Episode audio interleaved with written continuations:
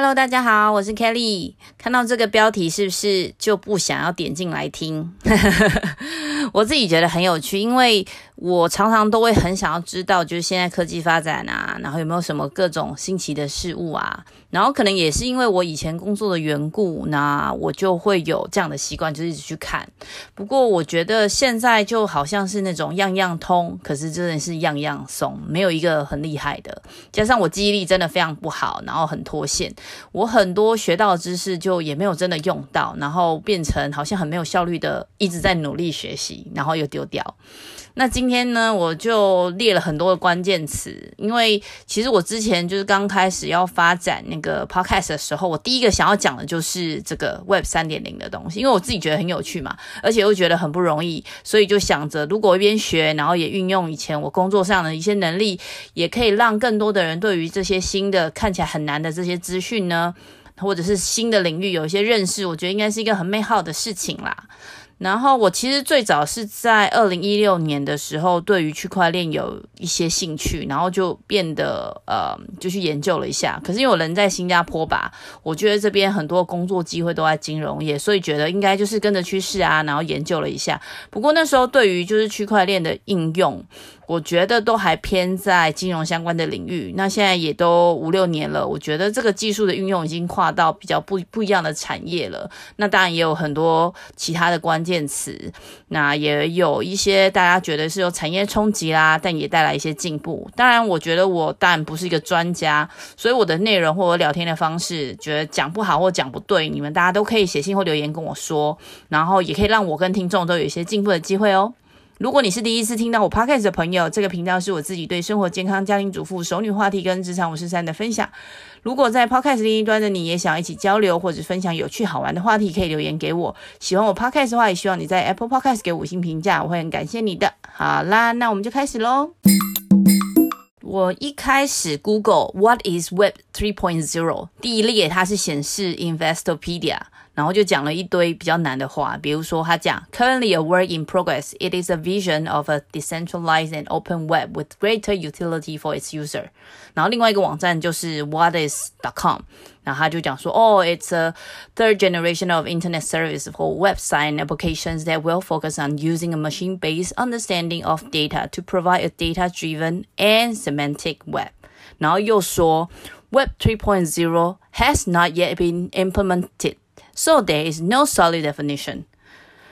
嗯，这就是我说过的。然后每一个单字我都看得懂，但是怎么连在一起我就看不懂了。所以我想这些文章应该不是写给普通人看的，是不是？不过大家应该对 Web 一点零或者是二点零会有一点概念。然后我们再去讲 Web 三点零。简单的讲，Web 一点零会有一些特征，就是单向的，因为多数参与者就是我们上网的这些人呢，就是一个内容消费者，创作者就是这些网站的提供者呢，他们就是建构网站的开发人员，然后他单向的把他们这些创作者的资讯带给内容消费者，这些网站就用文字啊或图像来提供资讯。那每一个独立的网站没有互动，没有互动性。不过他们那时候已经有 IP 啊、TCP，就有一些 HTTP 这些，就是一些设计。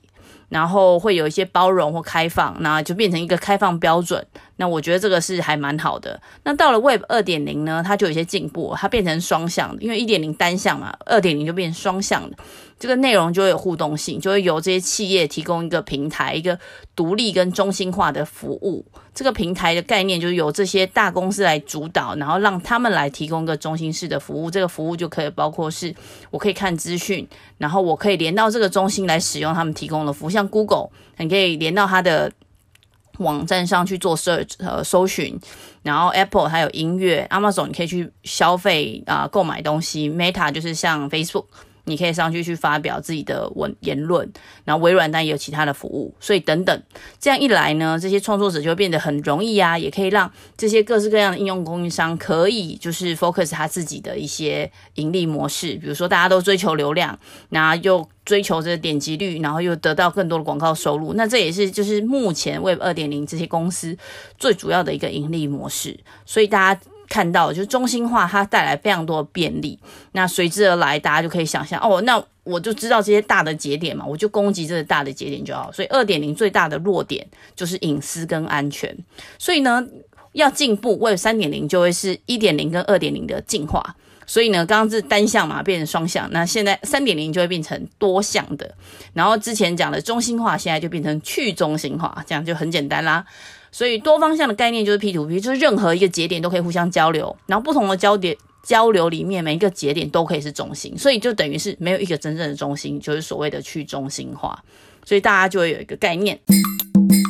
那了解 Web 三点零要干嘛？其实我自己查资料的时候，我是倒过来的，因为我是从应用端查回来。就是一开始我是对 blockchain 区块链有兴趣，然后我才开始去找，就是什么叫中心化或者去中心化的这个概念。那因为一开始看区块链的资料的时候都是英文的，我还去买一本中文的书，就好不容易有一本，然后讲金融科技。不过后来才知道，其实区块链不一定只用在金融业，它是一个基础。只是因为大家因为虚拟货币比特币的关系，就比较容易以为区块链的应用只有在金融业里。面，那我们今天会稍微讲一下简单的基础，有一些概念就好了。因为未来还有很多不同的应用，还有很多的可能性。那简单说，区块链它其实是一个技术，所以大家会觉得很害怕。可是其实它就是资讯分散式记账的技术。那有的人翻译是呃分散式的账本，我觉得账本比较能够接受，因为呃比较简单，就是你把整个区块链想象就是一个很大的一个账本，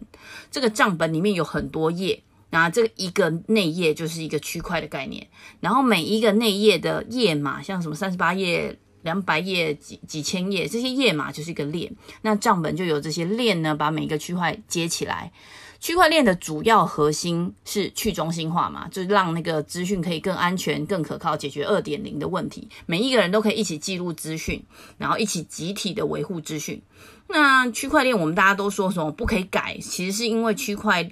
当中，就每一个区块当中，其实是有使每一个区块前后关联密不可可分的一个元素。这个元素就是我们在就是中文里面会讲封装值，它就一个 ID 的概念，就是在每一个区块上面有含上一个区块的一个封装，就一串 ID。这样子，每任何一个人想要改某一个特定区块的交易记录的时候，就要连同其他区块一起改。所以就会一呃牵一发动全身，所以就会了解刚刚二点零的缺点之后，三点零上面为了三点零想要实践的就是更智慧、更开放的愿景，就跟区块链的去中心化特性有很高的相关了。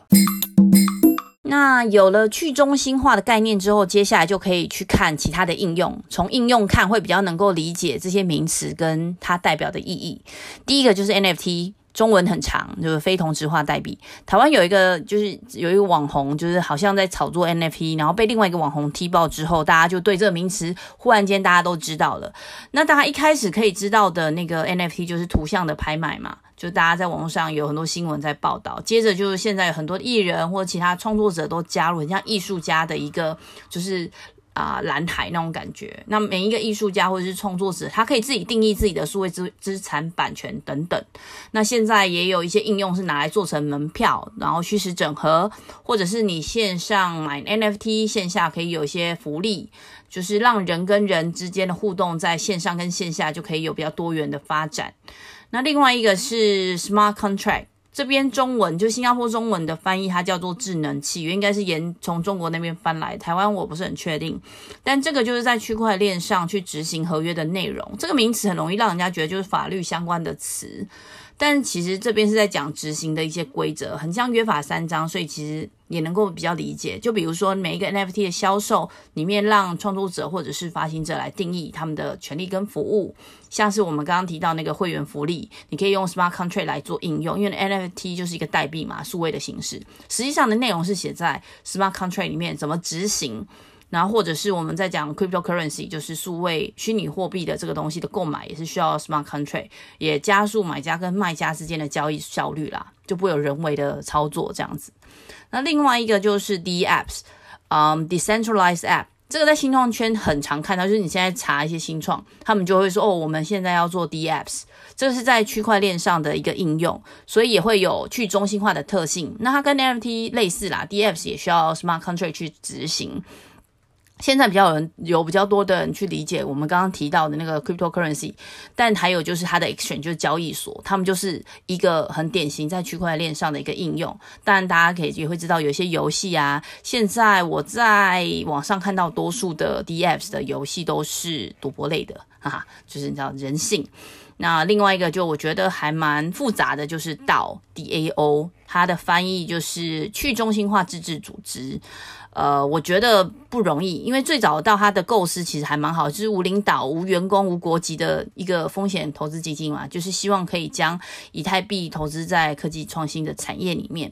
那可是这个组织呢，最终就是有一千两百万枚的以太币，可是被 hack 攻击了那个里面的漏洞，然后就被偷走了很多。那现在变成那个以太币跟 Ethereum 啊、Classic。啊，但其实道跟去中心化组织就是呃，跟原本我们讲的中心化组织一样，但它只是就是变成 AI 来代替人类做决定，比较透明，所以很多早期的道就是做用来做虚拟货币的交易嘛。那你也可以就是理解到会很依赖 smart contract 里面定义的逻辑啊规则。那道的优点呢，除了就去中心化，在区块链上可以实现每一个在链上都有一样的权利或者是那个 power，这样每一个人就可以平等的参与嘛。那另外一个优点就是透明，这样套用在社群里面好了，就有比较多元的创意，也可以平衡一个共同的决定。但因为什么东西都非常平等的状况下，还会带来一些缺点，比如说区块链越来越庞大，实际上要投票的话人就很多，每一个人的权利都要被考虑到，就会非常的慢，就不会那么快。然后套用到公司里面就会有哦，因为每一个人都要有想法嘛，这样就不能有一个共同的发展跟策略，然后也可能会带来一些没有效率的问题。然后因为透明。度嘛，还有一个安全性的问题，所以就是需要多元，可是又要做很多教育，才能确保这些呃最后的结果的有效性。因为现在我们大家也都不是能够很也嗯，即便未来啦，但现在大家已经很难去了解 Smart Contract 里面定义的内容，所以要不断的去做教育。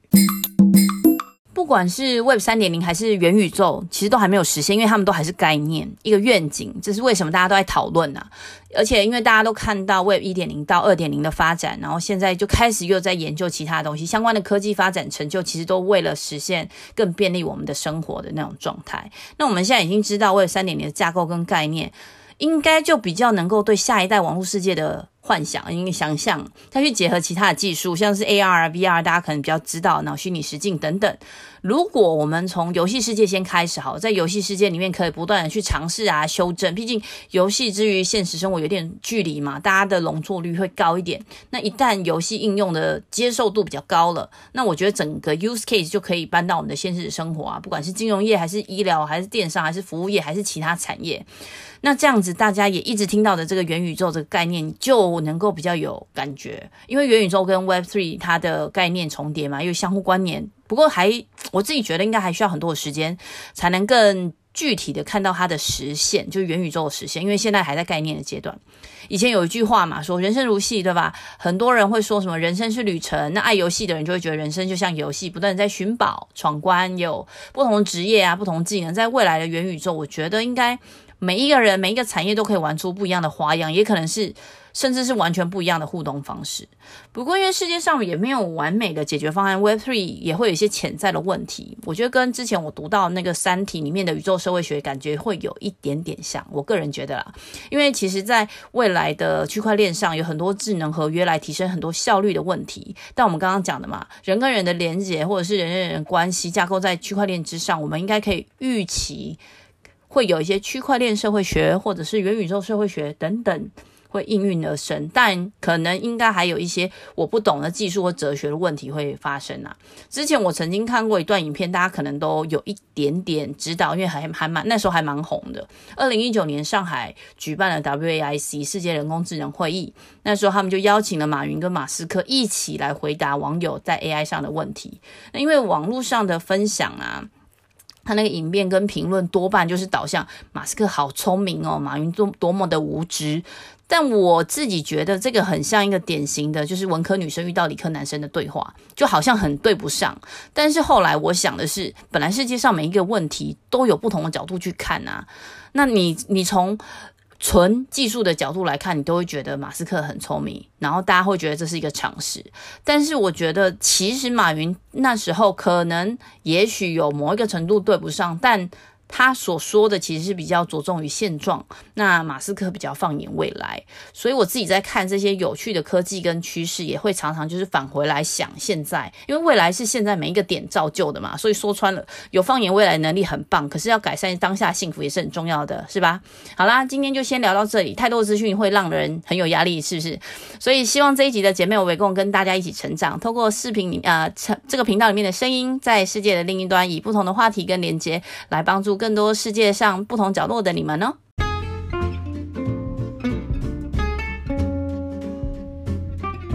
最后，很感谢你们的聆听。如果你们喜欢姐妹欧北共的内容，也别忘了给我们五星评价，让演算法知道你们很喜欢。对节目有任何想法的朋友，也可以留言给我们。下周再会啦，拜拜。